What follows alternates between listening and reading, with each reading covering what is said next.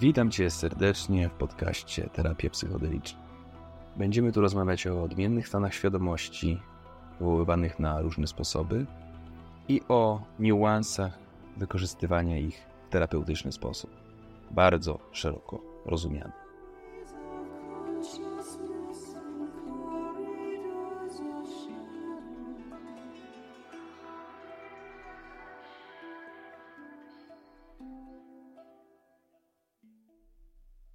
Celem tego odcinka, jak zresztą całego podcastu, nie jest oczywiście namawianie do spożywania nielegalnych substancji psychoaktywnych. Celem podcastu jest edukacja, propagowanie teoretycznej wiedzy na temat terapeutycznego używania odmiennych stanów świadomości, jak również redukcja szkód i dawanie odpowiednich rad osobom, które i tak by po takie eksperymenty sięgnęły. Czy terapeuta psychodeliczny musi mieć za sobą własne doświadczenia psychodeliczne? Witam wszystkich bardzo serdecznie w kolejnym odcinku podcastu po nieco dłuższej przerwie, co może zarejestrowali ci, którzy już słuchali mnie wcześniej. Dla tych, którzy dopiero dołączają, może nie będzie to aż tak rzucające się w oczy. Miałem na głowie trochę różnych E, spraw zawodowych, które wciągnęły mnie na tyle, że nie byłem za bardzo w stanie nagrywać kolejnych odcinków i znajdować na to czasu.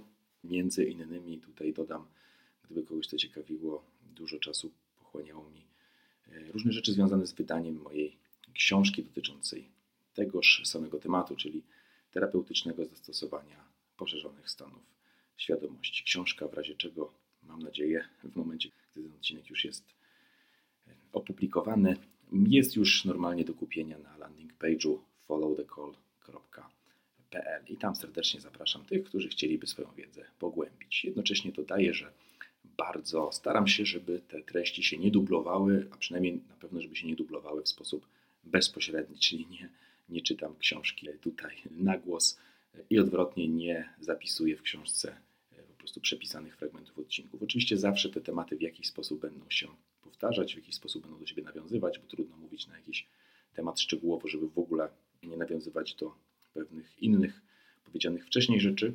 Natomiast zawsze staram się, żeby to było unikalne i nowe. A w dzisiejszym odcinku, przechodząc do tematu, chciałbym poruszyć temat, który budzi często kontrowersje w środowisku, czy to psychodelicznym, czy to szeroko rozumianym, dotyczącym poszerzonych stanów świadomości.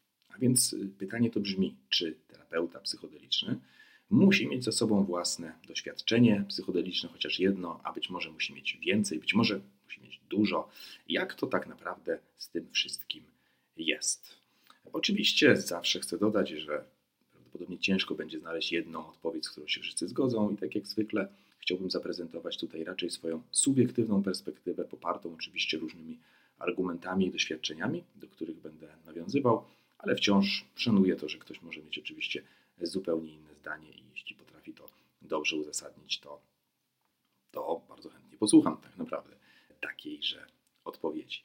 Mówiąc terapeuta psychodeliczny, możemy mieć tak naprawdę dwie rzeczy na myśli. Po pierwsze, byłby to terapeuta, który spędza z klientem czas podczas sesji psychodelicznej, możemy powiedzieć, situuje go czy facylituje, czyli jest obecny w trakcie samego doświadczenia lub też terapeuta, który zajmuje się tylko integracją doświadczenia psychodelicznego, czyli klient na własną rękę lub zupełnie w innym jakimś kontekście przeżywa doświadczenie psychodeliczne i przychodzi do takiego terapeuty już po doświadczeniu, żeby omówić z nim po prostu e, kwestię integracji tego doświadczenia. Prawnie, oczywiście w większości krajów ten drugi terapeuta ma o wiele łatwiej. Jeśli mówimy o substancjach psychodelicznych, jeśli mówimy o innym rodzaju e, pracy, to tak naprawdę są dwa typy integracja i sesja, które oczywiście mogą być e, czasami, dwie role mogą być pełnione przez jedną osobę i dodam, że pewna tym, między tym może występować różnica, dlatego tak to precyzuję na początku, żeby zaznaczyć, że może nieco czasami inne kryteria będą obowiązywały osobę, która spędza czas z klientem na sesji i musi być przygotowana na różne, często bardzo kryzysowe sytuacje, a inne kryteria mogą nieco obowiązywać osobę, która po prostu integruje to doświadczenie.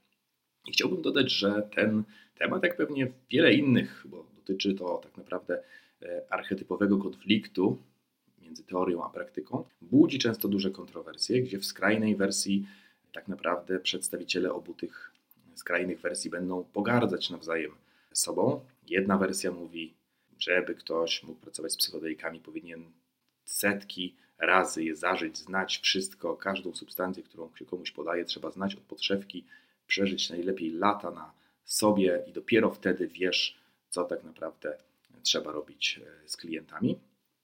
A druga e, skrajna wersja brzmi: nie, terapeuta psychodeliczny nie musi mieć doświadczenia psychodelicznego, tak samo jak lekarz nie musi być chory na raka, żeby móc leczyć raka. I to jest często dosłownie ten przykład, który jest podawany. Więc jaka jest prawda?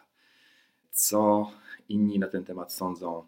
Jak pewnie możecie się domyślić, jeśli słuchaliście poprzednich odcinków, chciałbym unikać czarno-białych odpowiedzi. Nie mam tak naprawdę jasno tutaj powiedziane, że ta odpowiedź jest zawsze i wszędzie prawdziwa. Nie powiedziałbym, że nie, terapeuta nie musi mieć doświadczenia i może być fantastyczny i to w ogóle nie jest istotne, czy on ma to doświadczenie, czy nie. W ogóle doświadczenie jest zbędne, czy przeszkadza tak naprawdę, a pytanie jest tylko, czy jest dobrym terapeutą i czy jest odpowiednio przeszkolony w kontekście poszerzonych stanów świadomości. Pewno tak nie powiem i na pewno nie powiem, że ktoś musi mieć setki doświadczeń, żeby w ogóle móc się na ten temat wypowiadać i jakie ma, no to tak naprawdę już jest dużo lepiej wyszkolony i dużo bardziej doświadczony niż ktoś, kto tych doświadczeń nie ma, albo ktoś, kto tych doświadczeń uczył się mało, a reszty się uczył na jakichś szkoleniach. Odpowiedź moim zdaniem nie jest czarno-biała. Zawsze staram się wskazywać, że większość złożonych tematów jest skomplikowana i proste zazwyczaj schematy, którymi próbujemy je podsumować, będą to upraszczać. Więc powiedziałbym, że jaki jest argument tych tak zwanych, uprośćmy to tutaj, teoretyków. Ten argument, że nie musimy być chorzy na raka, żeby móc leczyć raka, jest moim zdaniem akurat absurdalny, ponieważ próbuje przenieść prawa z medycyny do psychologii. A o ile można tam się doszukiwać oczywiście pewnych analogii, to jeśli bardziej zaczniemy zgłębiać ten temat medycyny, no to dojdziemy do pewnych absurdów, czyli że chirurg, który przeprowadza wiele różnych złożonych operacji, no to musiałby przede wszystkim sam je przejść na sobie, być może mieć coś amputowane i kilka razy, kilkadziesiąt razy, skoro miałby to robić e, na różne sposoby i, i, różne operacje przeprowadzać, musiałby być kilkadziesiąt razy na skraju życia i śmierci i po pierwsze przejść te operacje na sobie, no zakładam, że pewnie by ich nie pamiętał, bo wątpię, żeby ktoś to na nim robił bez znieczulenia w celach szkoleniowych. I na przykładzie chirurga chyba możemy tak naprawdę zobaczyć, że ten argument jest po prostu absurdalny na podobnej zasadzie, żeby ktoś mógł leczyć raka, według tego musiałby przejść kilka różnych czy kilkanaście różnych rodzajów raka, żeby takie doświadczenie zdobyć. Oczywiście więc medycyna jest nauką, w której docelowo zakłada się, że nie jest potrzebne własne przeżycie jakiejś choroby, żeby ją móc wyleczyć. Taka jest specyfika medycyny. Lekarz nie jest w stanie przechorować wszystkich chorób, których potem musi umieć leczyć pacjentów. Jest inny sposób, który się totalnie nie przekłada, moim zdaniem, na psychologię. Ale jak to jest z psychologią? Gdybyśmy powiedzieli, że terapeuta oczywiście nie musi mieć tych problemów, które ma pacjent, na przykład bardzo często terapeuta nie musi mieć myśli samobójczych, nie musiał ich nigdy doświadczać, żeby samemu pomóc komuś z myślami samobójczymi, terapeuta nie musi mieć nerwicy lękowej i nie musiał jej mieć nigdy w przeszłości, żeby móc pomóc komuś z nerwicą lękową. Więc w tych aspektach na pewno znajdziemy też sporo prawdy i też możemy przyznać pewną rację teoretyką. Ale jest już kilka spraw związanych z psychologią. Na razie jeszcze nie przechodzimy do odmiennych stanów świadomości. Na razie w samej psychologii znalazłbym kilka ciekawych pytań, które ja osobiście na pewno zadałbym sobie, gdybym poszedł do jakiegoś terapeuty w konkretnym temacie. Czyli gdybym szukał terapeuty związkowego, gdybym miał problem w związku, chciałbym kogoś doświadczonego i mądrego, kto w jakiś sposób sfacylituje te nasze procesy, momentami coś doradzi, momentami zwróci na coś uwagę. Dziwnie bym się poczuł, gdyby terapeuta wyznał mi na pierwszej sesji, czy nam, gdybyśmy byli razem, że on nigdy nie był w związku. Miałbym takie poczucie, okej, okay, no może się szkolił, może dużo wie na ten temat, przeszedł jakieś szkolenia, ale jest to dla mnie trochę dziwne, że człowiek, który nie był nigdy w związku i nie wie, co się dzieje między ludźmi, na przykład po pięciu latach razem, jak zapętlają się pewnego rodzaju schematy, jak różne zranienia mogą być już przez te kilka lat na tyle silne, że jedno zdanie jest w stanie kogoś doprowadzić do szału. Nie przeżył tego, jak przekształca się i transformuje się jakiś popęd i namiętność między tymi ludźmi, miałbym poczucie, ja osobiście, że wolałbym poszukać kogoś, kto jednak był w związku. Na podobnej zasadzie, gdybym szedł do seksuologa, czy po prostu oczekiwał jakiejś terapii w obszarze seksualnym, no nie wiem, czy czułbym się komfortowo, gdyby mi ten specjalista powiedział, że on osobiście on nigdy nie uprawiał seksu, no ale dużo o nim czytał i przeszedł jakieś szkolenie. Miałbym taki opór przed tym i stwierdził, no ja z jakiegoś powodu bym wolał chyba do kogoś, kto jednak ten seks uprawiał, czyli to dużej większości ludzi. I jeszcze drążąc ten temat, pewnie gdyby terapia moja dotyczyła jakiegoś rodzaju relacji z dziećmi, trudności związanych z dziećmi, pewnie również wolałbym kogoś, kto wiem, że też ma dzieci i też jakiegoś rodzaju wyzwania z tym przechodzi. Więc tutaj już y, na dziedzinie psychologii, nawet gdy nie mówimy o psychodelikach i odmiennych stanach, w dziedzinie psychologii widzimy, że pewne inne kryteria mogą nas obowiązywać. Oczywiście zakładam, że wielu z słuchaczy ma podobnie, że też czułoby się dziwnie, rozmawiając o swoich dzieciach z terapeutą, który ich nigdy nie miał. Nie znaczy to, że ta terapia, tutaj chcę zaznaczyć, nie znaczy to, że ta terapia byłaby góry nieudana, że nie mogłaby się powieść. Może fantastyczny terapeuta faktycznie może nie mieć dzieci, a w jakiś sposób pomagać, ale uważam to za spore utrudnienie, gdyby tych dzieci nie miał. I podobnie, gdybyśmy wzięli jakiś coaching sportowy czy trenera piłki nożnej, który, tu się zgodzą na pewno wszyscy, że nie musi zawsze być wybitnym piłkarzem, ale no fajnie, żeby grał w tą piłkę i, i znał jakieś takie podstawy, albo żeby grał ją chociażby na poziomie profesjonalnym, przez jakiś czas profesjonalnym, to nie znaczy w Lidze Mistrzów, ale być może w jakiejś nawet drugiej czy trzeciej lidze, żeby łapał pewne kwestie, które są dla piłkarzy ważne, bo on znałby je od podszewki. Więc tutaj możemy zobaczyć, że o ile w medycynie jasne jest to, że nie musimy mieć chorób nigdy, z których leczymy, o tyle w psychologii już się troszkę może więcej wymagać od takiego terapeuty, żeby umiał on też w jakiś sposób osobiście odnieść się do kwestii, z którą chcemy pracujemy, żeby miał jakieś własne doświadczenia.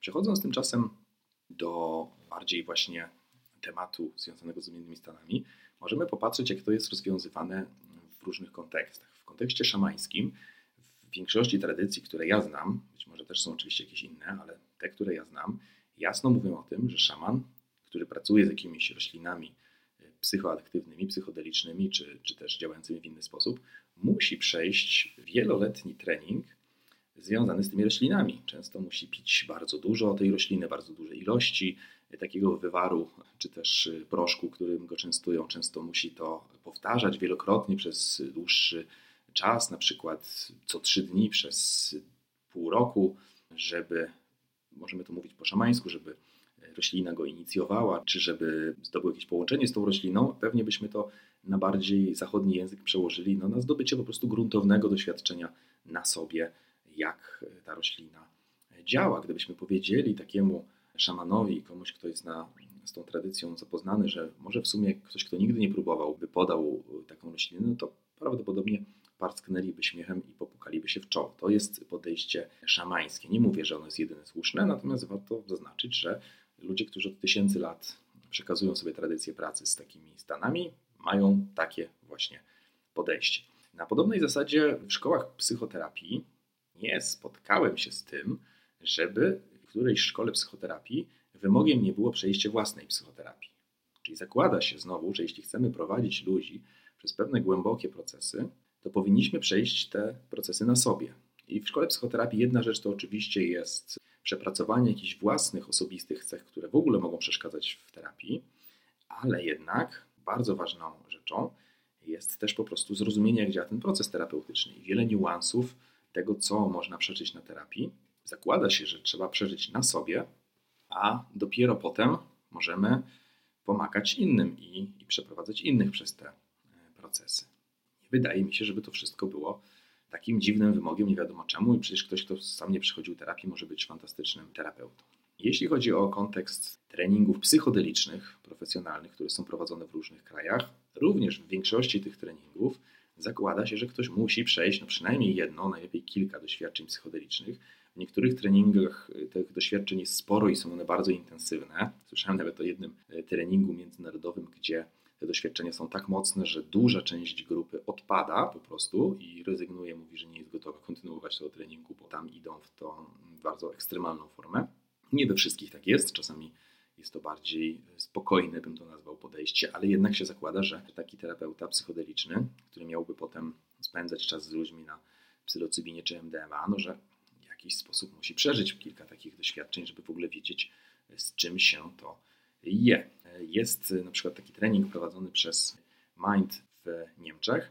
Są tam doświadczenia z oddychaniem holotropowym i są tam doświadczenia z ketaminą, plus napisane jest też tam, przynajmniej było, kiedy to sprawdzałem, że bardzo będą się starać wprowadzić też doświadczenia własne z MDMA i psylocybiną. Nie wiedzą, czy z uwagi na prawo niemieckie to się uda na 100%, więc od razu jakby to zaznaczają, że być może to się nie uda, co jest według nich, skoro to zaznaczają, pewnym minusem i chcą o tym szczerze napisać. Natomiast powiedzieli, że zapewniają przynajmniej te sesje z użyciem ketaminy i, i oddychania holotropowego, więc nawet w miejscu, gdzie może tego nie być, zakłada się, że jest to dosyć istotna zmienna, o której warto potencjalnych klientów poinformować. Mi się też osobiście bardzo podoba to, w jaki sposób wygląda to w szkole oddychania holotropowego, którą kiedyś kończyłem w Growth Transpersonal Training, gdzie zakłada się również oczywiście, że trzeba wiele razy przejść oddychanie holotropowe na sobie, żeby dostać certyfikację. Dokładnie jest to około 26-27 procesów na sobie, żeby móc w ogóle dostać certyfikat do takiej pracy. I wtedy i tak oczywiście się zakłada, że to jest dopiero początek i tych doświadczeń powinno być więcej. Jest tam też pewien wymóg. W szkole oddychania holotropowego trzeba dwa razy rocznie również przejść taką sesję corocznie, żeby ten certyfikat był nadal ważny. Więc tutaj też się zakłada, że własna praca jest bardzo istotna, własne przeżywanie tych sesji. Natomiast to, co jest y, istotne, na co zwracają nam uwagę w tej szkole, a co myślę, że jest dosyć y, ważną ciekawostką, o której też przy okazji tego podcastu warto wspomnieć, to jest to, że nie, trening nie sprowadza się tylko do samej praktyki własnej, przeżywania sesji na sobie, y, jak również oczywiście do części teoretycznej też się nie sprowadza, tylko są tam przynajmniej jeszcze trzy rzeczy, które są dosyć istotne. Ponieważ sesje oddychania holotropowego odbywają się w parach i najpierw jedna osoba oddycha, druga jej towarzyszy, a później jest zmiana, to sitting, tak zwany, czyli bycie tym sitterem, oprócz tego, że spełnia kilka różnych innych funkcji, również dla tak zwanego własnego procesu, to w kontekście szkoleniowym jest bardzo istotną praktyką, bo tak naprawdę prowadzi do ekspozycji na ludzi w odmiennych stanach świadomości, czyli situując teoretycznie naszego własnego partnera, siedząc obok niego i podając mu wodę, podając mu chusteczki i tak naprawdę mając często sporo czasu wolnego na, na obserwację sali, dokonujemy w pewien sposób, albo zapraszono nas do, do ekspozycji na wielu, czasami kilkudziesięciu ludzi w odmiennych stanach świadomości. Treningi grofowskie, czy też niektóre warsztaty holotropowe e, składają się z bardzo wielu uczestników, nieraz 40, nieraz 50, 60, dochodzi to nawet czasami do 80, gdzie oczywiście muszę zaznaczyć, że jest dużo specjalistów wtedy na sali, którzy muszą taki proces facylitować. To nie jest nigdy praca na jedną osobę, ale mamy na sali na przykład 50 osób, z tego połowa oddycha w danym momencie, czyli mamy 25 osób w odmiennych stanach świadomości, których jako siterzy możemy sobie bezpiecznie obserwować, bo nie mamy wtedy zbyt wielkiej odpowiedzialności, tym wszystkim się zajmują facylitatorzy i w związku z tym zapoznać się z ogromną ilością wielu różnych, bardzo często dramatycznych, ale i zróżnicowanych reakcji. Czyli widzimy kogoś, kto płacze, widzimy kogoś, kto się trzęsie, widzimy kogoś, kto się wyrywa, widzimy kogoś, kto się przytula, widzimy kogoś, kto leży bez ruchu, widzimy kogoś, kto tańczy.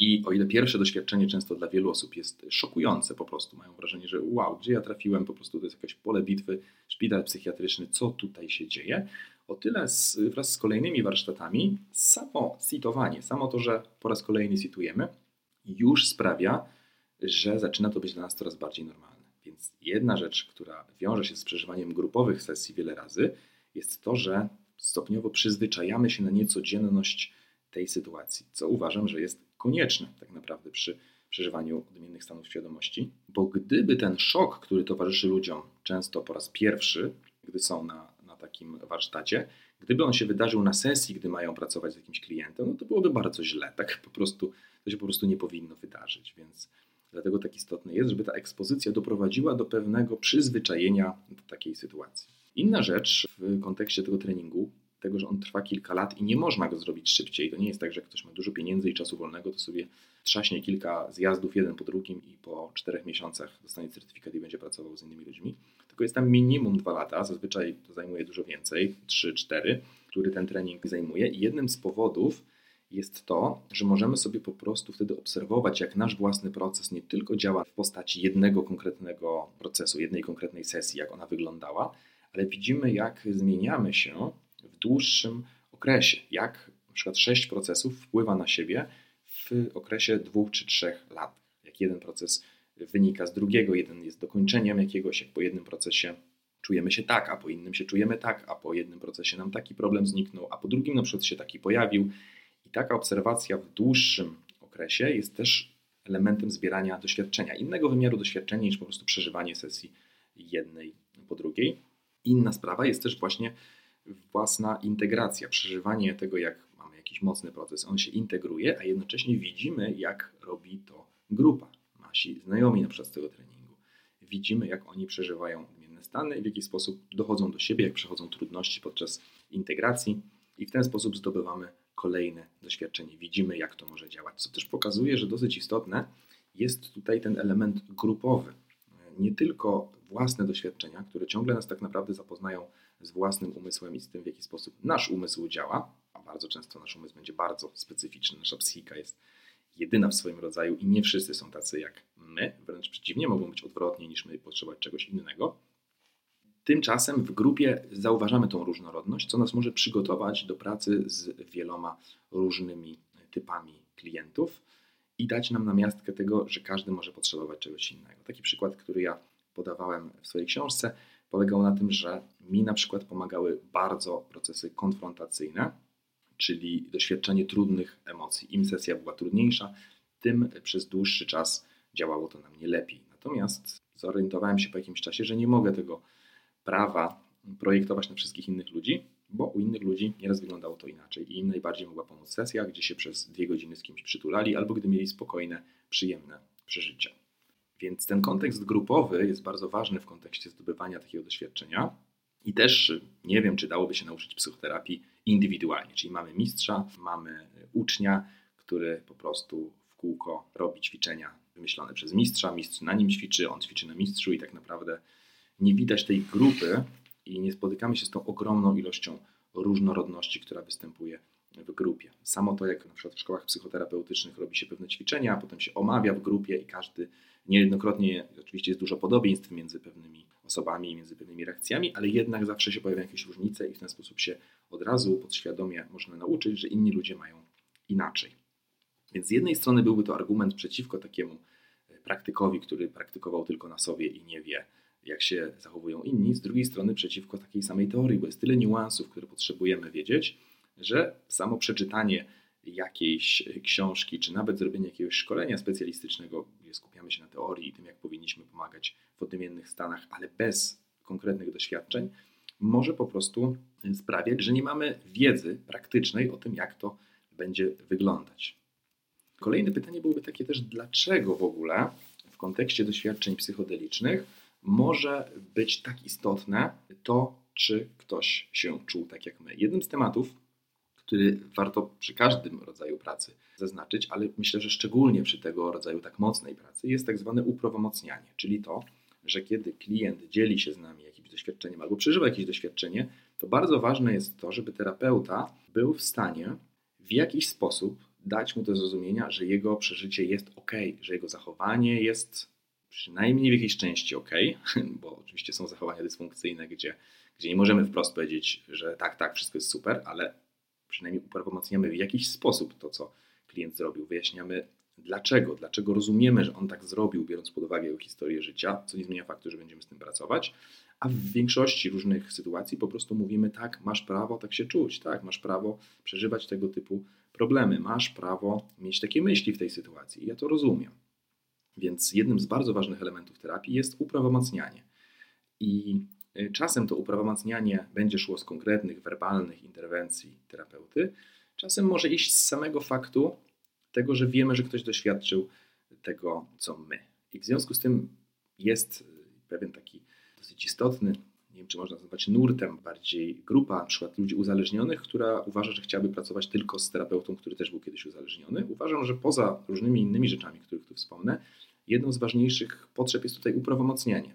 Czyli, że Osoba uzależniona, która po raz kolejny na przykład miała jakąś wpadkę, obiecała, że na przykład nie będzie pić albo że wypije mało, a wypiła dużo, może się czuć bardzo oceniana przez osobę, która nigdy nie miała takich problemów, bo to faktycznie z boku patrząc no, wygląda jakby ten ktoś nie miał zupełnie żadnej kontroli, więc nie dziwi mnie to, że osoby z tego typu problemami będą się czuły bardzo krytykowane przez osobę, która nawet mogła nie powiedzieć ani słowa na ten temat, ale już sobie wyobrażamy, co ktoś taki może pomyśleć. Natomiast jeśli wiemy, że ktoś robił podobne rzeczy i rozumie mechanikę tego, był w tej samej sytuacji, będzie miał, zakładamy, większą akceptację dla tego typu przeżyć. Oczywiście nie musi to być prawda i tak zwani wojujący abstynenci są nieraz dowodem, że ktoś mógł być uzależniony i nie ma żadnej empatii dla kogoś, kto również jest uzależniony i może być tym bardziej ostry. Natomiast tak samo jak przy dzieciach, jeśli na przykład powiedziałbym, że miałem bardzo ciężki dzień i przykład nakrzyczałem na swoje dzieci, bo po prostu nie poradziłem sobie ze swoimi emocjami, za dużo rzeczy się działo, śpieszyłem się, one się w jakiś taki hałaśliwy, chaotyczny sposób zachowywały i nie wytrzymałem i na nie nakrzyczałem i teraz bardzo tego żałuję, to na pewno lepiej mi będzie, poczuję się bardziej uprawomocniony przez terapeutę, który powie, że na przykład miał podobną sytuację w swoim życiu. I on rozumie, albo powie, że akurat on nie miał, ale był parę razy na skraju i rozumie, jak ciężko jest po prostu wytrzymać w niektórych sytuacjach związanych z wychowywaniem dzieci. I ta świadomość, że wiem, że on wie, o czym ja mówię, może sprawić, że dużo łatwiej to do mnie przyjdzie. Tymczasem terapeuta, który nie miał takiej sytuacji, ale zna na przykład techniki terapeutyczne i będzie w jakiś sposób próbował mi to uprawomocnić, mówiąc, no wyobrażam sobie, że to musi być ciężkie, podejrzewam, że to uprawomocnienie będzie troszkę słabsze. Więc ta, ta część uprawomocnienia będzie lepiej działać u terapeutów, którzy mieli własne doświadczenia w poszerzonych stanach świadomości i mogą się jakoś odnieść do tego, mówiąc, wiem o czym mówisz, miałem coś podobnego, miałem coś bardzo podobnego, ale może troszkę innego, ale chyba wiem o czym mówisz. Te wszystkie rzeczy będą lepiej brzmiały w ustach osób, które faktycznie takie doświadczenia za sobą mają. Oczywiście może być tak, że ktoś miał takie doświadczenia, ale wcale nie uprawomocnia czyichś doświadczeń, tylko mówi, nie wiem, dziwne, no ja miałem inaczej. Też nie jest tak, że jak ktoś miał te doświadczenia, to od razu z natury dużo lepiej to będzie uprawomacniał. Po prostu może to być dosyć istotny czynnik. Z drugiej strony, jeśli ktoś naprawdę byłby dobry w stosowaniu tej metody, umiał to odnieść do jakichś innych swoich doświadczeń, chociażby no, ja nie brałem psychodelików, ale byłem w Himalajach i chyba wiem o czym mówisz, bo ten stan, który opisujesz jest dosyć podobny. Albo terapeutka mówi, no podczas porodu wydaje mi się, że miałam jakiś podobny rodzaj cierpienia, które wykracza poza koncept cierpienia i staje się przyjemne. Też wydaje mi się, że to byłby jakiś punkt dla e, takiego terapeuty. Może być tak oczywiście, że ktoś y, próbuje stosować tą metodę, a jednocześnie mamy wrażenie, że nie do końca w 100% on faktycznie czuje to do nas, tak jakby to faktycznie rozumiał i przeżywał. Więc to jest jedna z rzeczy, którą może być niektórym osobom ciężko przekroczyć. Druga istotna rzecz to jest kwestia nastawienia. Ja zawsze podkreślam, że w kontekście zarówno pracy z osobą w odmiennym stanie świadomości, jak i integracji tego doświadczenia, najważniejsza sprawa to jest odpowiednie nastawienie do tego typu procesów. Nastawienie, które generalnie nie będzie oceniające ani osoby, ani metody. To znaczy, ktoś, kto uważa na przykład, że psychodeliki są stosowane tylko do zabawy i to jest jakieś nieodpowiedzialne, zabawowe użycie ludzi, którzy sobie wyobrażają, że się rozwijają, będzie stanowił gorsze wsparcie dla takiej osoby. Będzie jej ciężej utrzymać się w swojej otwartości. To, co robią poszerzone stany świadomości, nas poszerzają. I za każdym razem, gdy dzieje się coś trudnego w otoczeniu, na przykład od skrajnych wersji wejdzie jakaś osoba, która nie powinna być do tego pomieszczenia, albo usłyszy jakiś y, klient w odmiennym stanie komentarz, który będzie zbyt konfrontujący, albo wydarzy się coś trudnego, to ta osoba z powrotem się przymyka, żeby nie otwierać, nie być z tą wrażliwą, otwartą częścią w środowisku, które może być nieprzyjemne. Więc kluczem, czy to w przychodowaniu holotropowym, czy to w wielu treningach psychodelicznych, będzie takie nastawienie, takie tworzenie przestrzeni dla drugiej osoby, żeby ona mogła się bezpiecznie otworzyć, tak jak małe dziecko może bezpiecznie po prostu być przy swoich rodzicach. I teraz, jeśli ktoś przeżył wiele takich doświadczeń, to może mieć o wiele większą łatwość do takiego nastawienia, zarówno do osoby, jeśli przeżył ileś razy takie wsparcie z drugiej strony, jak i też do metody. Ktoś, kto wiele razy próbował psychodelików, i miał z tym pozytywne doświadczenia i chce się tym zajmować zawodowo, prawdopodobnie będzie miał z natury dużo lepsze nastawienie do tego typu przeżyć niż ktoś, kto nie próbował. I ogólnie jestem trochę zaciekawiony, ale pewne elementy, jak ktoś zacznie opowiadać jakieś challenge'owe sytuacje z tym związane, albo jakieś decyzje, które podjął pod wpływem substancji psychodelicznej czy jakiegoś innego procesu, takiego jak długa głodówka albo, albo coś w tym stylu, może terapeuta wy, wyskakiwać, nie umieć utrzymać tego odpowiedniego nastawienia i w ten sposób prowadzić do tego, że klient się nie czuje w 100% bezpiecznie i nie jest w stanie przejść tej podróży zarówno podczas sesji, jak i podczas integracji w sposób, który byłby cały czas w otwartości, bo będzie czuł, że ten terapeuta mnie troszkę ocenia. On trochę nie rozumie, po co ja to robię. I już to jest na tyle dużym zakłóceniem, według mnie, że stanowi pewien minus w pracy terapeutycznej. Oczywiście nie znaczy to, że ten terapeuta jest kompletnie bezwartościowy i nie może tej osobie w jakiś sposób pomóc. Może być o wiele bardziej pomocny niż brak terapeuty lub ktoś, kto w ogóle będzie e, szkodliwy w tej sytuacji. Natomiast może to być jakiś minus, jeśli ktoś nie ma nastawienia, że odmienne stany świadomości mogą być dobre, mogą być leczące, mogą być w trakcie ich trwania wyglądać bardzo nietypowo na granicy jakiegoś skandalu, szaleństwa, utraty kontroli nad sytuacją. I w trakcie integracji może być dosyć podobnie, czyli ktoś może być po takiej sesji rozbity, mieć dziwne myśli, nie wiedzieć co jest prawdą, a co nie, chcieć podjąć jakąś gwałtowną, nieprzemyślaną decyzję, zastanawiać się nad sensem życia. Jeśli nie wiemy jak to działa, nie sprawdziliśmy tego w praktyce, możemy mieć negatywne nastawienie po prostu do, do takiej sesji takiej pracy i to będzie rzutować w postaci jakiegoś niewypowiedzianego e, tematu, który klient będzie wyczuwał, będzie czuł się nieakceptowany. Z drugiej strony pamiętam swoje przeżycie. Jedna, kiedyś zgłosiłem się jako królik doświadczalny, można tak powiedzieć, do pewnego egzaminu psychoterapeutki w nurcie psychologii zorientowanej na proces. Ona potrzebowała do swojego egzaminu kogoś, kto zgodziłby się zintegrować jakieś doświadczenie odmiennego stanu świadomości. I tyle, tyle było tam powiedziane. Ja się zgłosiłem, pracowałem z jednym swoim psychodelicznym doświadczeniem i terapeutka powiedziała mi, podejrzewam, że szczerze, bo nie musiała tego mówić, że ona osobiście psychodelików nie próbowała. Ale przez to, że pracowała z dużą ilością odmiennych stanów świadomości, ja się czułem, jakby jej wsparcie było wystarczająco dobre. Jej nastawienie do odmiennych stanów było dobre, wprawdzie zadała kilka pytań dotyczących psychodelików, na przykład czy na pewno nie jestem uzależniony i tak dalej, żeby nie wspierać też procesu jakiegoś dysfunkcyjnego, które dały mi pewien dystans do jej wiedzy, oczywiście dotyczącej akurat konkretnie substancji psychodelicznych, natomiast czułem się cały czas bardzo widziany w tym odmiennym stanie, bardzo wspierany, nie czułem się w ogóle oceniany. Ona przez różne metody z psychologii procesu pogłębiała to e, doświadczenie i bardzo, bardzo pozytywnie je oceniam. Także jeśli akurat ona mnie teraz słucha, no to serdecznie pozdrawiam i jeszcze raz dziękuję za ten proces. I był to dowód dla mnie, że na przykład nie trzeba mieć doświadczenia psychodelicznego, żeby jeden mój konkretny wtedy proces dobrze bardzo poprowadzić. Mój konkretny proces związany z integracją pewnego doświadczenia. Dodam od razu, że ono było piękne i łatwe, więc to jest też co innego niż integracja trudnych doświadczeń, ale wiązały się z tym pewne tematy mistyczne, więc też ktoś, kto by nie miał nastawienia na przykład pro-mistycznego, mógłby też w jakiś sposób wywołać u mnie wrażenie, że nie czuje się do końca swobodnie we wchodzeniu w jakieś najwrażliwsze swoje punkty. Tam tego nie było, tam było naprawdę wszystko w porządku. Nie znaczy to, od razu dodam, nie chcę mówić o tej konkretnej osobie, bo jej e, tak naprawdę nie znam. Natomiast to wszystko, co powiedziałem, nie znaczy, że ta osoba na przykład z wieloma osobami radziłaby sobie dobrze. Tego nie wiemy.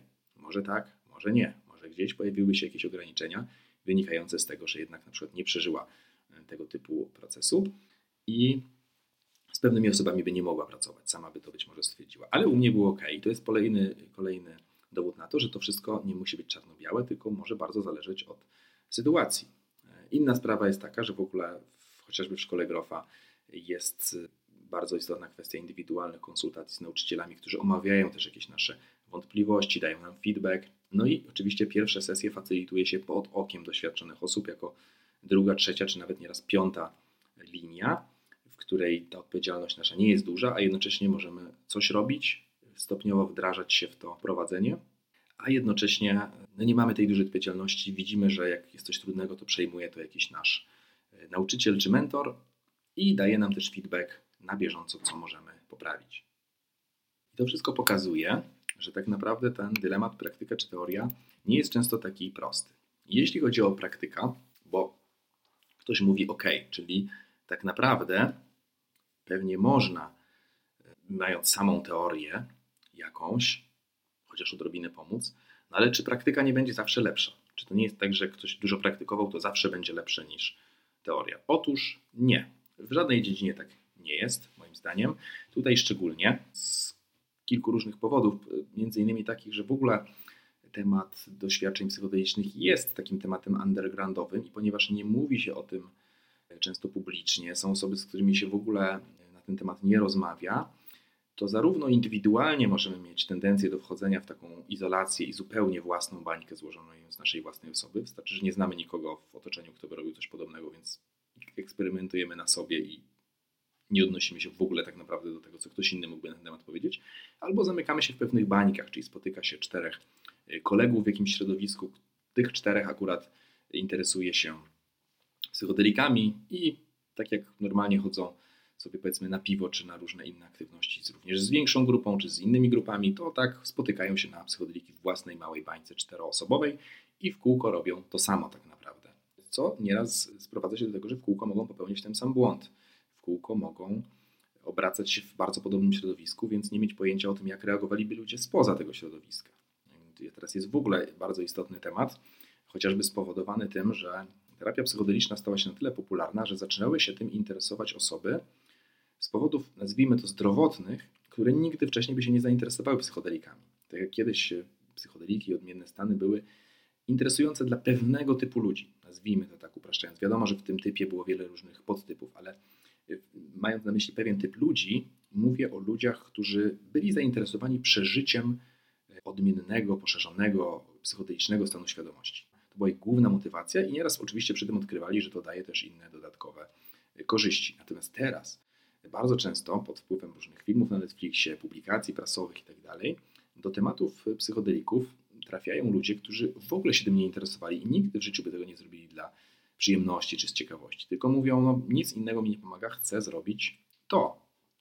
I tacy ludzie są często dużo większym wyzwaniem, ponieważ oni nie są wcale gotowi i chętni do takiego typu potężnych wewnętrznych doświadczeń, jakie się pojawiają w odmiennych stanach świadomości. I na przykład chociażby nie mając doświadczenia z takim typem ludzi, możemy się bardzo zaskoczyć, gdy coś takiego się y, nam pojawi, gdy taka osoba się gdzieś by nam trafiła. To, że eksperymentujemy sobie na stałe z czterema kolegami o pewnym typie osobowości, nie znaczy to, że gdy pojawi się kiedyś ktoś inny, to nie zareaguje zupełnie inaczej. Doświadczanie odmiennych stanów świadomości też y, może nas sprowadzić na pewne manowce. Ja powiedziałbym, że chociażby gdy kiedyś zacząłem jako jeszcze nastolatek eksperymentować z doświadczeniami psychodelicznymi, to z dzisiejszej perspektywy powiedziałbym, popełniałem wiele błędów. Oczywiście skąd miałem się tego nauczyć, skoro dookoła wszyscy mówili, że mm, to jest igranie z chorobą psychiczną i że prędzej czy później zwariuję, albo wyskoczę przez okno, albo wpadnę pod samochód i tak dalej. Mając takie otoczenie zupełnie niewyedukowane, ja wiedziałem i tak lepiej od nich, mniej więcej. Natomiast y, moje podróże były takimi klasycznymi podróżami z otwartymi oczami, gdzieś na mieście, w miejscach, które nie zawsze były bezpieczne, z kolegami, którzy nie zawsze mieli takie same intencje e, jak ja. Przy okazji często do tego pojawiał się jakiś tam w mniejszej lub większej ilości alkohol, jakieś słuchanie muzyki gdzieś tam w plenerze. To wszystko nieraz zabierało mnie w bardzo interesujące przestrzenie i mam poczucie, że poznawczo, intelektualnie bardzo się wtedy zmieniłem, rozwinąłem i na pewno byłem o wiele dalej niż ten alternatywny ja, który by tego nie spróbował. O tyle po latach stwierdzam, że na przykład ja emocjonalnie się wtedy jakoś wcale tak mocno nie rozwinąłem, ponieważ nie mając podstawowej wiedzy, dzisiaj bym powiedział, którą powiedziałbym w pierwszych pół godzinie informacji na temat terapii psychodelicznej dzisiaj, y, wiedzy o tym, że jeśli przeżywamy trudne emocje, to je przeżywajmy, bo one w ten sposób się mogą uzdrawiać. W ten sposób możemy rozwijać naszą inteligencję emocjonalną. W ten sposób dowiadujemy się czegoś nowego o sobie i konfrontujemy się z czymś. Ja tego nie wiedziałem. Dla mnie w momencie, gdy pojawiało się trudne doświadczenie, gdzieś tam intelektualnie, po fakcie mówiłem, że no tak, czegoś mi to nauczyło, ale jak tylko mogłem, starałem się je zakończyć, uciec przed nim, przerwać je, zrobić coś innego. Więc moje ja emocjonalne w ogóle się nie rozwijało. I gdyby wziąć mnie z tamtego czasu, gdzie może byłem po swoich kilku, kilkunastu e, doświadczeniach, ja bym powiedział, że już się trochę znam. I oczywiście znałem się pewnie bardziej niż jakaś osoba e, wzięta z ulicy, ale o ogromnej ilości rzeczy nie miałem kompletnie pojęcia. I podejrzewam, że pod wieloma względami pierwszy z brzegu terapeuta z jakimś w miarę pozytywnym nastawieniem do tego mógł być w bardzo wielu aspektach o wiele bardziej pomocny niż ja. Bo ja bardzo patrzyłem na to ze swojej mapy, bardzo w kontekście właśnie poznawczym, kreatywności, pomysłów, które się pojawiają, a nie tego, w jaki sposób działać, gdy na przykład chce nam się płakać w czasie takiej sesji. Więc to jest dosyć istotne, że możemy mieć taką własną praktykę na sobie i jednocześnie mieć jeden bardzo zły nawyk, który nigdy nie wpadliśmy, że można zrobić coś inaczej, na przykład, żeby zawiązać oczy i przeżywać te uczucia, które się gdzieś w nas dzieją i pozwalać sobie płakać, pozwalać sobie trząść się, pozwalać sobie przeżywać trudne emocje łącznie z wrażeniem umierania. Powtarzamy to, powtarzamy, ale sami w międzyczasie uważamy się za ekspertów.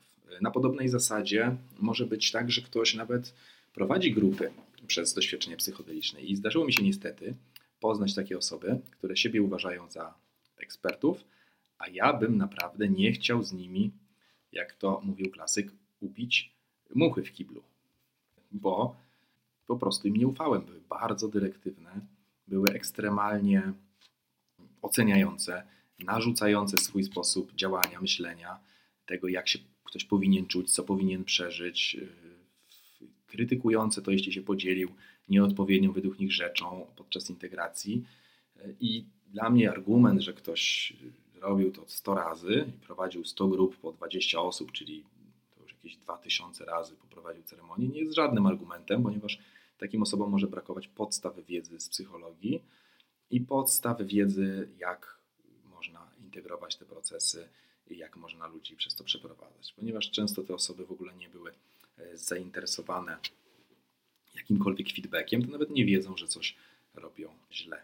I o ile tutaj znowu e, argument za praktyką byłby taki, że o ile nie możemy wymagać od psychologów, żeby przeżywali wszystkie trudności, jakie przeżywają ich klienci, przykład taki dosyć bieżący wojna. Jeśli trafiają do nas uchodźcy z kraju sąsiedniego objętego wojną, chyba jest jasne, że nikt nie będzie stawiał wymogów, że ten terapeuta, psycholog, który chce z nimi pracować, musi sam przeżyć kiedyś wojnę. Bo umówmy się, jest to dosyć trudne w dzisiejszych czasach, żeby tą wojnę przeżyć. Może jakaś pojedyncza osoba się znajdzie, jakiś malutki procent, które gdzieś były w jakimś innym rejonie objętym konfliktem zbrojnym.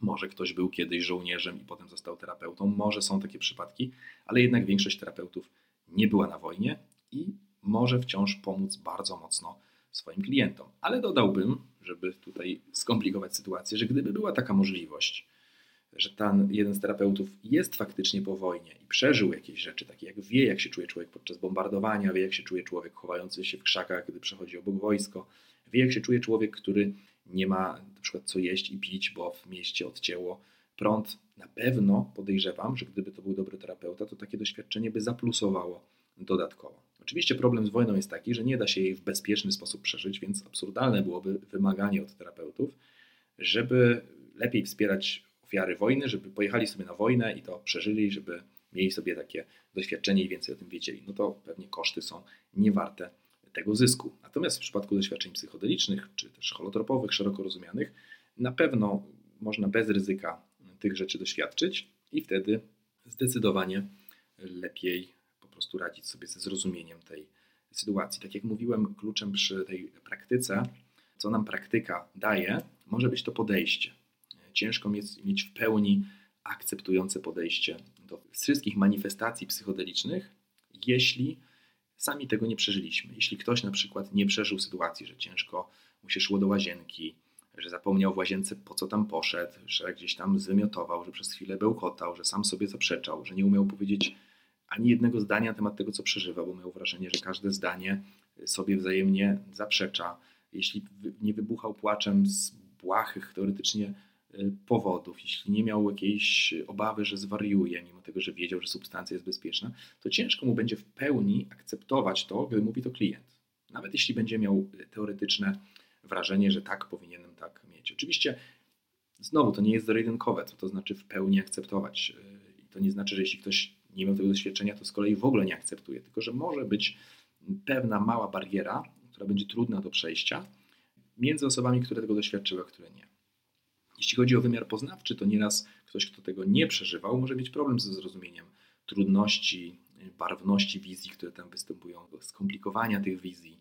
Będzie mógł mieć trudność ze zrozumieniem i wyobrażeniem sobie pewnych y, skrótów myślowych, którymi ktoś operuje. A wiadomo, że doświadczenia w poszerzonych stanach świadomości są nieraz bardzo trudne do opisania słowami. Jeśli ktoś powie, że czas nie istniał, no jasne, możemy mieć pewne intelektualne wrażenie, co ktoś przeżywał, kiedy powiedział, że czas nie istniał, ale jednocześnie może nam to lepiej zrobić, jeśli sami przeżywaliśmy też takie doświadczenia. Więc y, tak naprawdę nie przeżywszy własnych doświadczeń w poszerzonych stanach świadomości, możemy nie mieć dużej łatwości w odnoszeniu się i rozumieniu tych wszystkich rzeczy, które tam się działy. Już abstrahując od akceptacji i pozytywnego nastawienia, po prostu możemy trochę nie wiedzieć, o czym ta osoba mówi tak naprawdę. W związku z tym nie wiedzieć, który z komunikatów jest tutaj istotny, jak przeprowadzić taką selekcję tych komunikatów i w którą stronę pójść. Które rzeczy są na przykład tak normalne dla podróży psychodelicznej, że nie warto się nimi zajmować i przejdźmy dalej do meritum, a które na przykład zwracają uwagę i do których warto się od razu odnieść.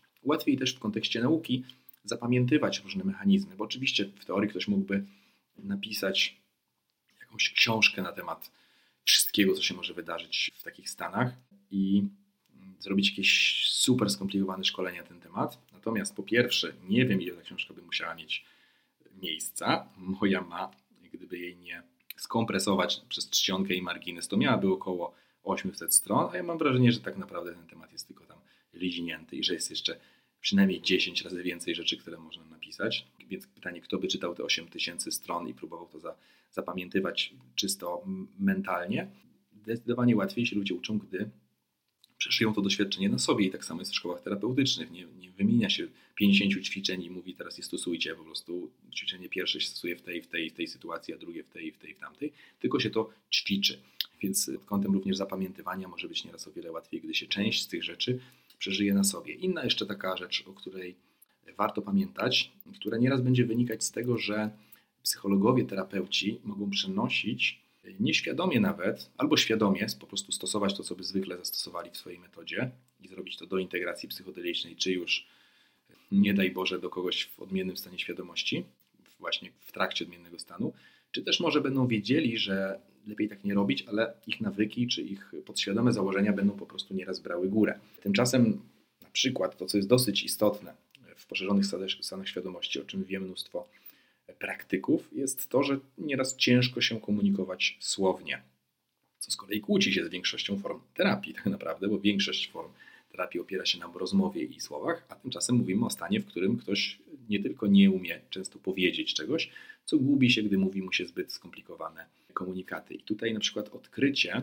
przez własne doświadczenia, obserwacje wielu takich procesów też na innych osobach, zauważamy, jak bardzo jest ta niewerbalna praca ważna, jak bardzo ten dotyk, czy bodywork tak zwany może zmienić e, bieg jakiegoś procesu, podczas gdy mówienie o tym sprowadza się do tego, że ktoś powtarza, że, że nie słyszy i nie rozumie.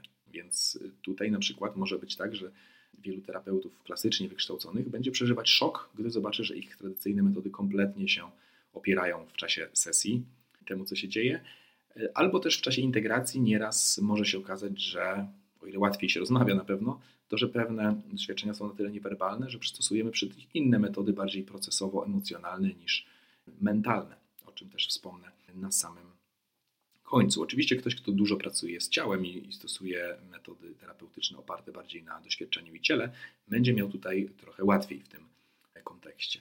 Mi się jeszcze takie pytanie kojarzy w ogóle, mm, które również nie jest wykluczające i przesądzające, ale daje mi do myślenia, czemu ktoś, kto miałby być pasjonatem poszerzonych stanów świadomości, na tyle, żeby się tym zajmować zawodowo, żeby szczególnie w czasach, gdy jeszcze nie jest tak łatwo przejść takie szkolenie, gdzie nieraz być może trzeba w jakiś sposób nawet u niektórych osób pracować w undergroundzie, y, złamać prawo. Czemu ktoś miałby być takim pasjonatem tego, a jednocześnie sam nie spróbować? No, jest to dziwne. To tak jak ktoś chciałby być trenerem piłki nożnej i nigdy nie grał w piłkę, dziwi mnie to.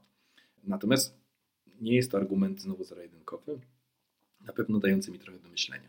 Inna sprawa jest taka, że Groff z kolei, który pisał, że według niego kluczowe jest doświadczenie e, terapeuty w odmiennych stanach świadomości na sobie, żeby móc pracować z innymi i u niego, gdy on pracował jeszcze w szpitalu psychiatrycznym, no to przeszkolenie polegało na tym, że przede wszystkim przechodziło się sesję z LSD na sobie, potem się asystowało przy innych sesjach i dopiero po wielu, wielu takich sesjach można było prowadzić taką sesję samodzielnie jako główny prowadzący. I on mówił, że jeśli chodzi o własne tematy, to jest to dosyć istotne, że podczas mocnych, holotropowych, czyli poszerzonych stanach świadomości procesów, pojawiają się tematy, które ciężko jest dotknąć na klasycznej terapii, takich jak śmierć i realny lęk w tym momencie przed śmiercią, jak utrata kontroli nad sobą i być może nad swoim ciałem, jak lęk przed szaleństwem i to, że ten stan się nigdy nie skończy, jak stany takie, nazwijmy je roboczo quasi opętaniowe, to jest dosyć ciężko przeżyć na klasycznej terapii. W związku z tym, gdy widzimy, że coś takiego dzieje się u naszego klienta w odmiennym stanie świadomości,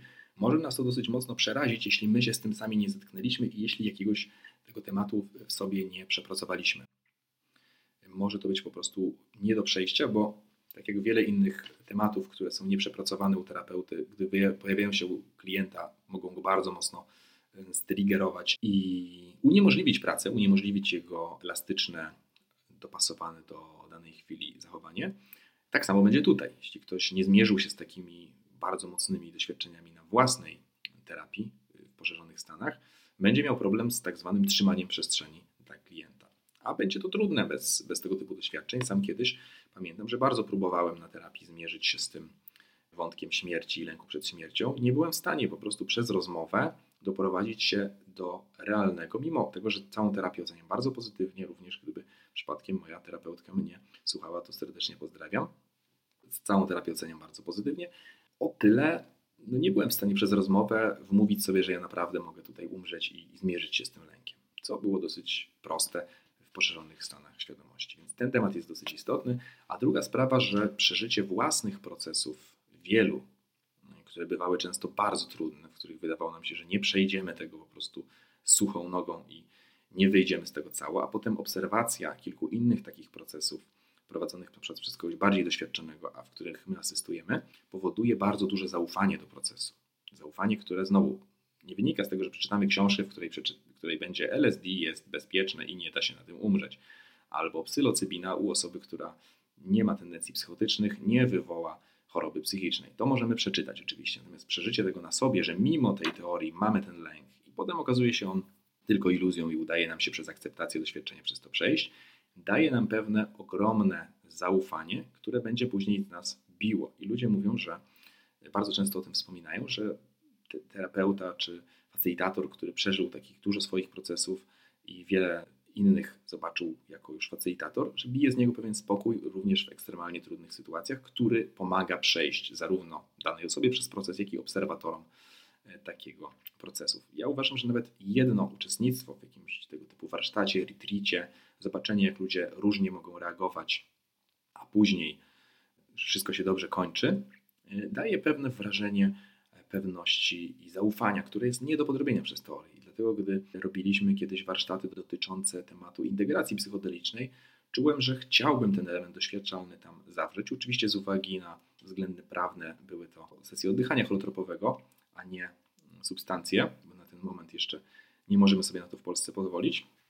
Natomiast potem wiele razy mówiliśmy o tym, uczestnicy zdecydowanie to potwierdzali, że rozmowa na ten temat jest oczywiście bardzo ważna, ale jednak przeżycie na sobie tego, że wszyscy byli w bardzo różnych, nieraz bardzo trudnych miejscach i na końcu lądują w specyficzny sposób, daje pewne wrażenie pewności i zaufania do tego procesu, które ciężko jest mieć z samej teorii. I tak samo z zaufaniem do procesu integracji. Podczas integracji, która jest zazwyczaj mniej gwałtowna niż sam proces, ale również dzieją się emocje, mogą się dziać dziwne zjawiska, e, dziwne myśli, nawroty różnych procesów, nieracjonalne wnioski, które się pojawiają, reakcje cielesne, takie jak drżenie ciała, czy niekontrolowany płacz, czy nawet wymioty związane z tym, co się nie dokończyło na sesji. No znowu, jeśli nie przeżyliśmy tego sami na sobie, możemy nie rozumieć trochę, co się dzieje z drugą osobą i dlaczego ona po prostu nie, nie zachowa się bardziej racjonalnie, albo skąd się u niej coś, coś takiego bierze. Jeśli mieliśmy po jakiejś trudnej sesji, która na przykład dotykała takich tematów jak sens życia,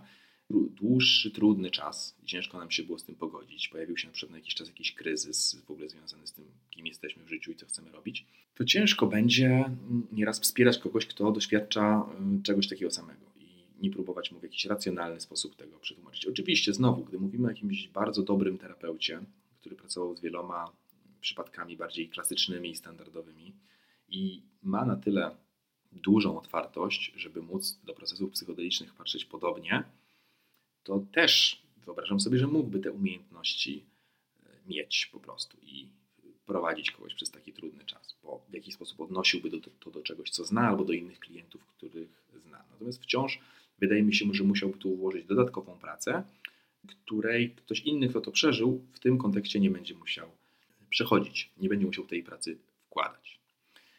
Jeśli chodzi nawet o takie szczegóły jak bodywork, czyli pracę z ciałem polegającą na tym w nurcie Stanisława Grofa, że jak ktoś coś zaczyna czuć w ciele podczas jakiejkolwiek sesji, zarówno oddychania, jak i psychodelicznej, ale również podczas siedzenia w ciemności czy, czy na głodówce, jakieś uczucie w ciele, jakiś ból, napięcie z tym związane, no to zamiast przed tym uciekać, co większość osób próbuje zrobić i to stłumić i liczyć, że to przejdzie, no to w tej, w tej metodzie bardziej się powiększa to przez, przez nacisk. I nieraz ten bodywork jest dosyć prosty, czyli po prostu dotyka się tego miejsca, a nieraz to się przekształca w bardzo nietypowo wyglądające pół zapasy, pół taniec, pół przytulanie i wygląda to nieraz bardzo malowniczo, a wielokrotnie powtarza się, że jednym z najlepszych sposobów na naukę bodyworków jest przeżycie ich na sobie, jest zobaczenie jak się czuje człowiek, który jest w odmiennym stanie, zaczyna go trochę boleć klatka piersiowa i ktoś mu dociska tą klatkę i nagle on wchodzi w jakiś stan e, wspomnień z dzieciństwa i zaczyna się na przykład wyrywać i trzymające go ręce facilitatora odzwierciedlają jakiegoś rodzaju ograniczenia, które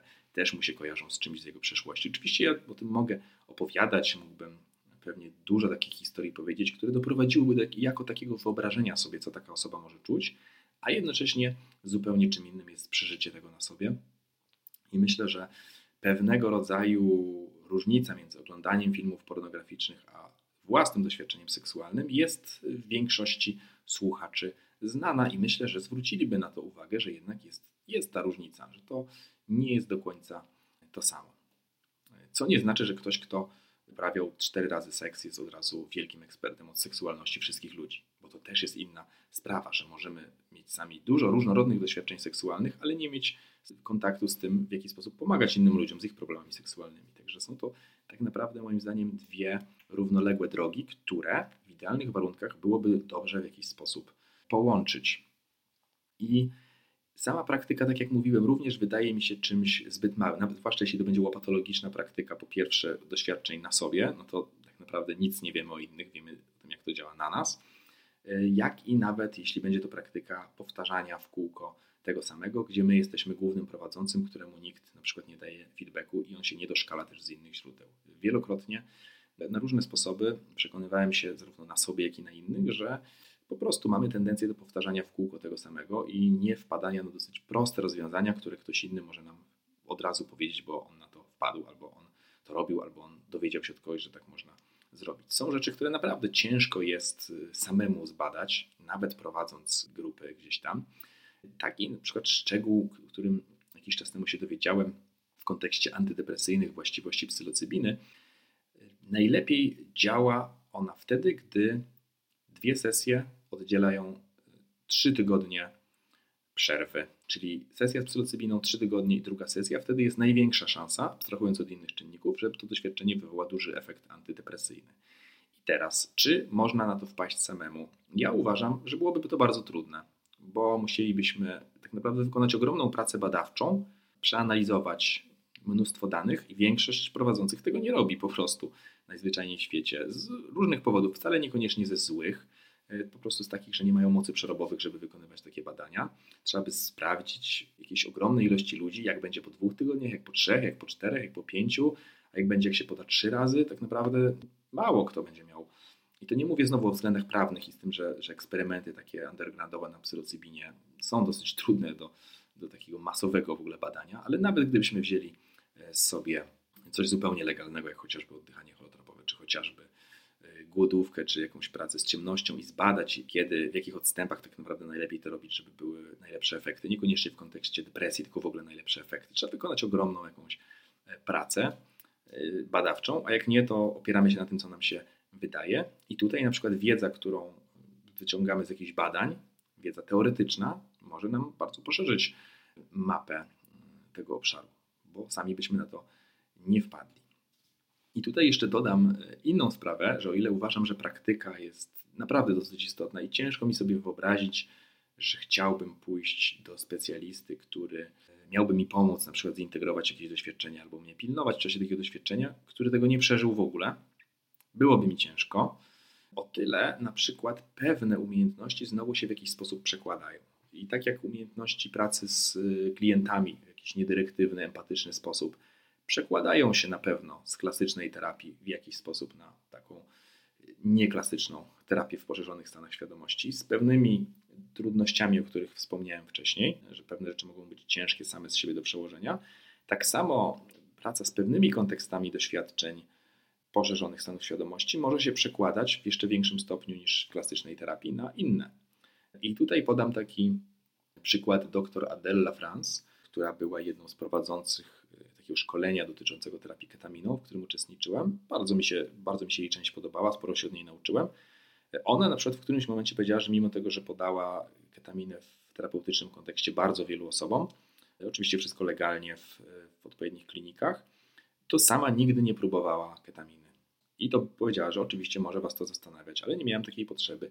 Natomiast dodała, miałam doświadczenia z MDMA, miałam dużo doświadczeń z oddychaniem holotropowym, wiem jak się mogą poszerzone stany świadomości manifestować, przeżyłam to z pięknymi doświadczeniami, z trudnościami, natomiast akurat ketaminy nie została zaproszona do jakiegoś zespołu, który w tym pracował. Najpierw uczyła się patrząc, jak inni to robią, potem zaczęła sama prowadzić takie sesje już jako główny prowadzący i mówi, że nie przyszło jej do głowy taka potrzeba, że ona naprawdę potrzebuje tego zrobić. Mówi, że miała taką myśl, że może warto spróbować, żeby robić to lepiej, ale też jednocześnie mówi, że póki ta potrzeba do niej nie przyjdzie jako, jako pacjentki, nazwijmy to, no to raczej nie będzie się na to decydować. Czyli taka idea zastępczych doświadczeń również może być istotna. Wyobrażam sobie, że jeśli ktoś ma na przykład doświadczenie w pracy, załóżmy, pięcioma substancjami i jest w tym naprawdę ekspertem, no to praca z szóstą może wcale by nie była e, czymś tak zupełnie nowym, tak naprawdę.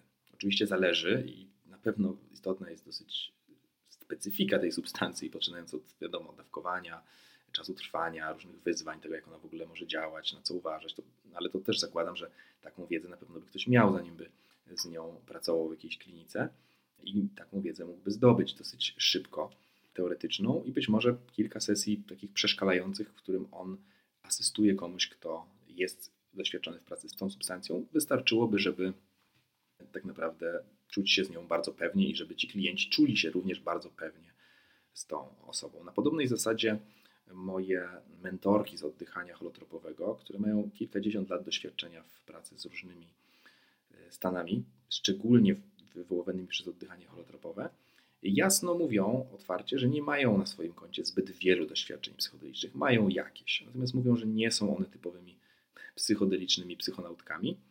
Raczej ich większość doświadczeń była na przykład w kontekście oddychania holotropowego, a jednocześnie ich sposób pracy wynikający z tych wielu, wielu lat, z tych kilku tysięcy procesów, które facylitowały, integrowały, do których przygotowywały i w tych wszystkich aspektów, w jakich ludzie z nimi e, przychodzili, otwierali się przy nich, i też na pewno przychodzili z różnymi psychodelicznymi doświadczeniami do integracji, sprawiają, że na przykład obcując z nimi mam wrażenie, że to są ekspertki i byłyby to, gdyby w wymarzonym świecie, pewnie nie jechałbym w tym celu y, pół świata może, żeby przeżyć jedno takie doświadczenie akurat, natomiast gdyby to było dosyć proste, to prawdopodobnie bardzo chętnie bym się zgłosił do nich, czy to na taką sesję facylitowaną, gdyby to było możliwe, czy to również porozmawiać z nimi o jakichś swoich doświadczeniach, również zdobytych w sposób, którego one osobiście y, nie znają. Także to, że ktoś nie przeżył jakiegoś rodzaju konkretnego doświadczenia, nie znaczy to, że nie może być ekspertem od szerokiego wachlarzu różnych podobnych doświadczeń i przełożyć swojej ekspertyzy na tą konkretną jedną sytuację. Czasem to będzie trudne, czasem to będzie łatwiejsze. Także to, to do czego ja bym zachęcał, to do nie zadowalania się czarno-białymi odpowiedziami typu nie, niepotrzebne jest doświadczenie własne, bo przecież znowu z tym rakiem możemy powiedzieć, nie trzeba mieć raka, żeby leczyć raka, albo tak, konieczne jest doświadczenie własne, bo nic się nie wie, jak się samemu czegoś nie przeżyło, tylko rozbicie tego na czynniki pierwsze, zobaczenie, co tak naprawdę potrzebujemy wiedzieć, tak jak w integracji doświadczeń psychodelicznych, potrzebujemy wiedzieć, w jaki sposób integracja może zachodzić na poziomie społecznym i otoczenia danego klienta, w jaki sposób zachodzi na poziomie emocjonalnym, jak się pracuje z emocjami, które gdzieś tam jeszcze mogą występować, w jaki sposób może zachodzić mentalnie i jak pracujemy z wyobrażeniami czy koncepcjami i przekonaniami tej osoby, w jaki sposób może zachodzić na poziomie duchowym i jakiego rodzaju na przykład duchowe rytuały czy praktyki mogą pomóc coś zintegrować. Jeśli to e, wiemy, no to mamy być może różne umiejętności, różne narzędzia, które pomagają osobom przez te procesy przechodzić. Więc e, praktyka to jedno. Pytanie, w jaki sposób to było praktykowane i czy to się przekłada na konkretne umiejętności pomocy ludziom w różnych trudnych stanach, a teoria to jest inna y, sprawa i pytanie, na ile tą teorię czy praktykę z innego kontekstu, którą wiemy teoretycznie, że możemy przełożyć, na ile to faktycznie możemy przełożyć na kontekst danej osoby, danego klienta. I oczywiście nie są tutaj zero-jedynkowe odpowiedzi, to znaczy to nie jest tak, że możemy to jasno podsumować, ta osoba się nadaje do takiej pracy, a ta się nie nadaje.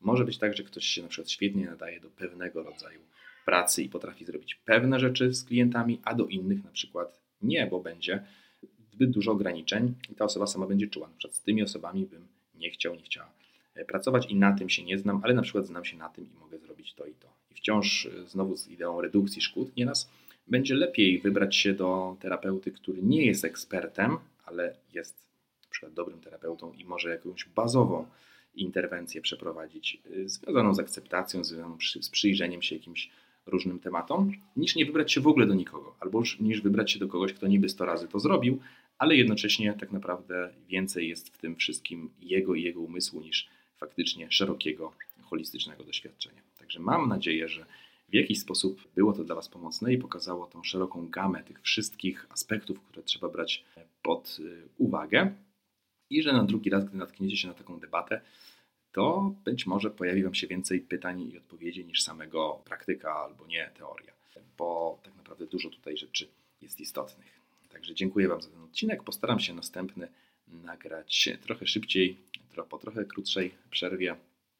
A jeśli e, czujecie, że to Was jakoś wzbogaciło, jeśli chcielibyście, żeby ten e, temat był e, słuchany przez większą ilość osób, to oczywiście zachęcam do jakiegoś udostępniania, przesyłania swoim znajomym, jeśli czujecie, że jest to coś, czym się chcecie podzielić. I zapraszam też te osoby, które czują taki zew i taką wolę, żeby móc może jakoś wesprzeć mnie na Patronajcie, jeśli chcecie tych odcinków słuchać więcej i częściej.